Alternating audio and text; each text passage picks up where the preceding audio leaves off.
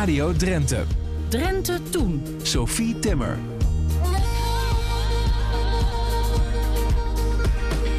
Altijd in de buurt. Radio Drenthe.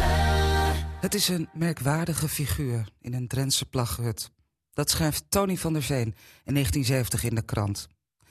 In een artikel over Harm Slot. En over Harm Slot gaat het in deze podcast van Drenthe Toen. Ten tijde van het artikel is Slot 48 jaar oud... en woont hij in een eenkamerhuisje in de zuidoosthoek van Drenthe. In het, ik citeer, enige gebied in Drenthe... waar de Nederlands-Duitse grens een kaarsrechte lijn vormt. En die grens met Duitsland vormt meteen voor een paar winters... het illegale verdienmodel van de voormalige wielrenner. Want dat was die wielrenner. Ik pak even het geheugen van Drenthe erbij. Hermanus Johannes Bernardus Slot. Geboren in 1921 en gestorven in 2002.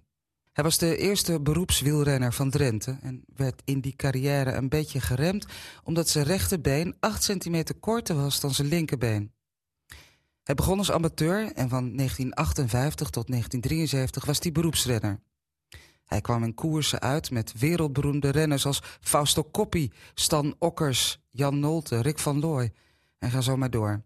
En hij had een hoop bijnamen. Tarzan, Kluizenaar, de Drentse Desperado en Lazarus. Hij reed meestal in de achterste gelederen.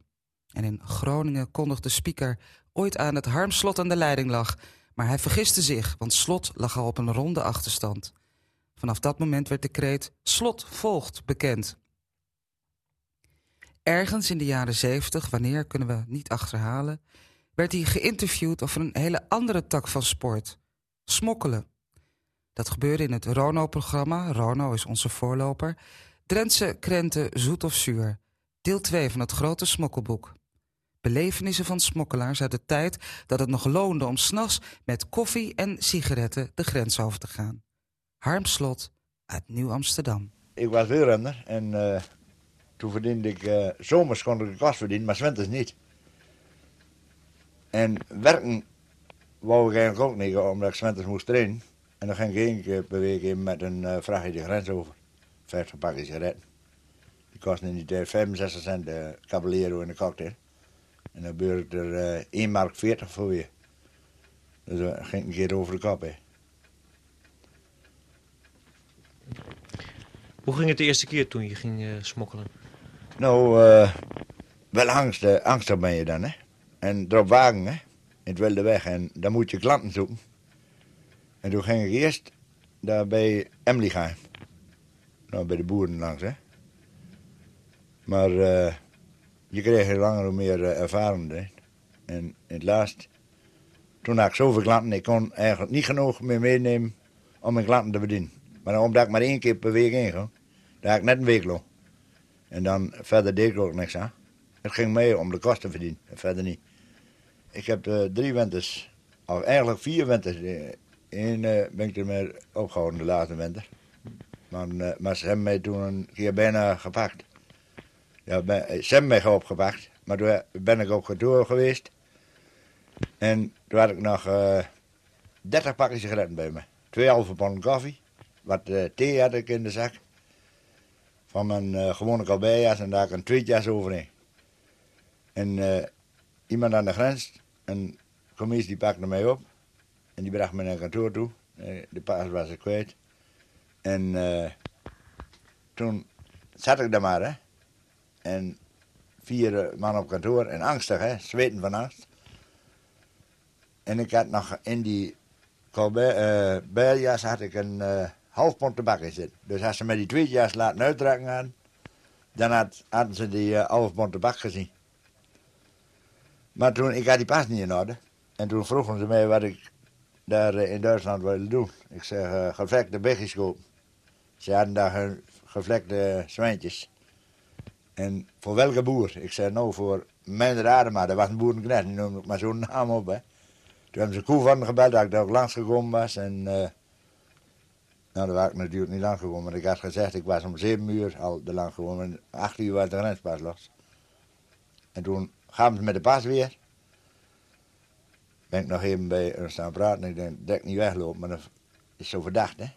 En toen zeggen ze, je moet bij Koevarden er weer over. Dan krijg je twee stempels in de pas. Maar ik ben er nooit over gegaan. Ik ben gewoon weer eh, op dezelfde plaats waar ik overgekomen was. Over zo'n bruggetje ben ik er weer over gegaan. Ging het, eh, ging het makkelijk eigenlijk, dat smokkelen? Ik vond het wel makkelijk. Maar eh, net buiten angst, hè. Maar ik heb nooit geen hinder gehad. Kom ik uit mijn vaste klanten. eh, later ging ik bij, eh door het veen, hè. was gemakkelijker, want bij Schonebeek moest je over de stroom. En dan ging ik tegen schemerdonker, ging ik Duitsland in, op de fiets. Verse pakken sigaretten bij me, wat half pond, uh, me toegewonnen, wat half pond koffie. Soms een beetje de bak nog erbij. En eh, dan kon ik zo naar Meppen helemaal. Dat was zo'n arbeiderswijk, in buiten Meppen. Die had ik alle huizen als klant. Maar in het laatste moet ik daar weer weg het tweede jaar ben ik daar weer weggegaan, want die kinderen, die schoolkinderen, die schreven me op de straat naar, daar die Hollander met sigaretten. En toen werd verdaagd, hè. Maar die politie daar heb ik nooit geen hinder van gehad. Ik zag ze wel Je bent nooit aangehouden. Nee, ik zag ze wel eens. Alleen, één winter heeft een, zo'n slaperige douanebeambte mij nog een keer aangehouden. Maar toen had ik de pas al in orde. Toen was ik op mijn eh, hoede.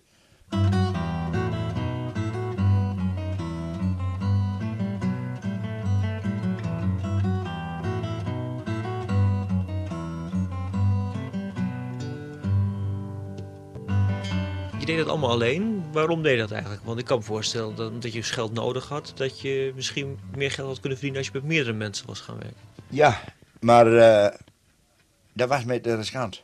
Maar er zijn ook een jongen hier doorgeschoten toen, in die tijd. Een jongen van Koops. En eh, die ging voor de eerste keer met zijn vader mee. Die hadden eigenlijk een, een, soort bende, eh, hadden die. En eh, die is toen doorgeschoten. Maar de- ik denk, ik kan beter alleen doen. Heb je ook, kunt je ook nooit verraden, hè. Maar als ze een van de band oppakken en ze noemen je naam, dan zit je niet. Maar die heeft zo'n oude paardenhandelaar mij verteld, een visser, aan de grens. En eh, die hadden met twee man aan zijn paarden gesmokkeld. En zijn kameraad pakken ze, hij ontkomt. En toen hebben ze zijn kameraad even verraden. En toen eh, hebben ze, de politie heeft hem opgepakt en hebben ze hem zo geslagen, maar hij heeft niet bekend. Maar toch evenveel straf. Ook een half jaar gevangenisstraf, net als zijn kameraad. Dus eh, dat is een risico als hij met twee man gaat. Het was erg spannend, hè, heb je gezegd, voordat je dus gaat smokkelen. Ja. Kan je iets over zeggen? Nou, ik heb wel eens eh, drie nachten achter elkaar aan de grens gestaan dat ik weer omging. Dat ik er niet over durfde. Want eh, ja, één is misschien moediger dan de ander, maar ik, ik deed uit wanhoop hoor, om, maar wat te verdienen.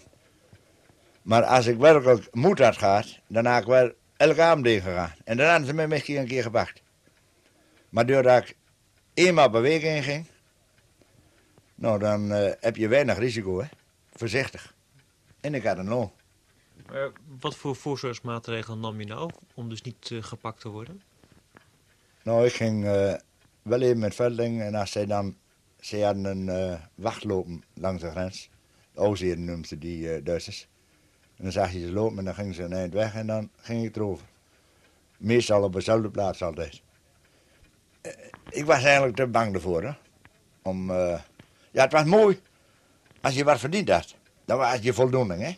Want ik heb een keer... Oh ja, er was een, eh, een uitzondering weer op het ander. Toen had ik 20 halve pond koffie. Dat was een mooi geval. Toen, uh, vroeg 22 graden, midden overdag. En ik denk, nou ben ik de sprongwagen. Ik had een oude bronfiets, en, of een oude. Die was een jaar oud en een zuur. En een zuur quickly. En ik, een half pond in, in, de, in de jaszak en die ander in de fietszak. Aan iedere kant eh 10 halve pond. Dus ik had 21 halve pond bij me. En bij Koevoorden wou ik erover. Gewoon ille- eh, legaal door de grens. Maar als je het verstuiven liet, moest je 2 mark betalen. Maar dan mocht je maar een half aangebroken pond. Mocht je verstuiven laten en dan betaal je 2 mark van, voor. Ik ga de grenskantoor in bij de douane daar. Mijn paas laten zien bij de Hollandse douane. En ik kom naar buiten en keek een andere douaneband mee in de, in de tas. Hij zei, we mee dat spul. Ik zei, dat laat ik verstuiven bij Duitsland. Hij zei, weet je, dus gewoon maken dat je wegkomt, anders zijn bekeuren. Hij zei, je mag maar een aangebroken half pond eh, meebrengen. Verder niet. Ik zei nou, die eh Duitser die heeft tegen mij gezegd, ik mocht zoveel meenemen als ik wil, als ik maar vertuinen liet. Maar dat was de bedoeling natuurlijk niet, want dan had ik één half pond vertuinen laten en dan het andere Duitsland in. En eh, ik de grens langs en toen was er bij Schonebeek, daar is zo'n zo'n klein weggetje. En toen waren ze, in IJsbaan is het ding over, waren ze nog aan schaatsen rijden. En ik had ogen dicht de grens over. En er, staan, ook, eh, er stonden ook nog grenscommissen. De, achter dat bruggetje, als je erover ging. Ik heb met de bronfiets aan gang en door de sneeuw heen, erover.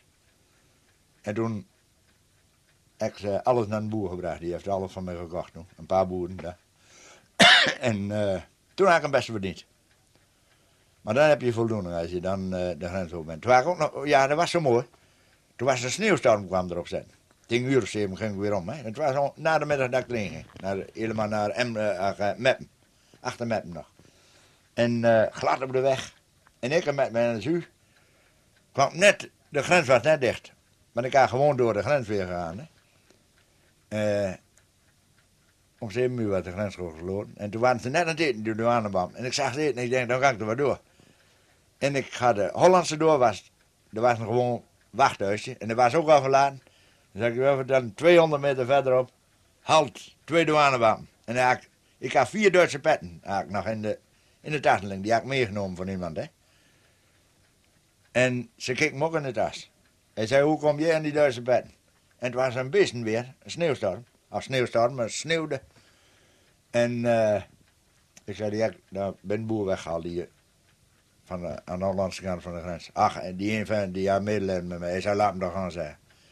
Dus dat was nog een goeie. Maar dan, had die doorgezet, had ik nog kwaad gekregen. En eh, nou, toen was ik eh, ik heb er nog lang over gedaan, want onderweg heb ik de bromfiets nog gepakt heb ik nog eind gelopen. Ik was tegen een uur of elf pas weer thuis. Maar toen was ik hem best verdiend. Voorvallen kun je dan ook meemaken. Hè? En dat geeft voldoening.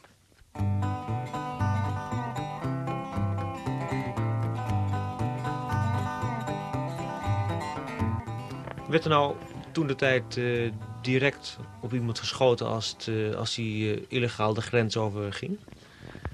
Nee, wel als je vandoor ging, hè. Maar die, die, die ze daar doorgeschoten hebben, die in het bosje daar, geloof, die, die ben er ook vandoor gegaan. Maar die hebben ze direct in de rug geschoten. Meestal schieten ze over je heen, hè. Maar die hebben ze die niet aan. Er waren een paar van de tikkelingen, hè. En eh zodoende is die jongen doorgekomen. Als dat gewoon eh, loyale commissies geweest waren, die hadden die geschoten, hoor. Maar ik heb wel eens met een commissie staan praten daar, hè. Nou, die zegt ook wel... eh, hij zei tegen hij schieten maar zo direct niet op smokkelaars, hoor. Hij zei, dat moet al wat wezen. Als hij een berucht is of zo, maar dan schieten we hem nog in de benen, zei. Zei, maar die jongens doen ook voor een brood, zei. Maar hij wist niet dat ik zelf... eh, Want ik, ik vroeg hem, ik zei, wordt hier nog wel gesmokkeld? Maar toen had ik, net een vraag ingebracht. Ik zei, maar eh, heb ik wel eens gehoord dat hij gesmokkeld was. Hij zegt, eh, ja, hij zei, maar eh, we schieten het niet door, hoor. Hij zegt, eh, wij passen wel op. We maken ze bang, hij zei. En dan blijven ze meestal staan. Je luisterde naar een podcast van Drenthe Toen. Elke week komen er weer nieuwe bij en ze zijn te downloaden via je podcast-app. Of kijk even op onze website rtvdrenthe.nl. Daar vind je ook andere podcasts. En vond je het leuk of heb je tips? Laat dan een beoordeling achter. Dat vinden wij weer leuk. Dank je wel.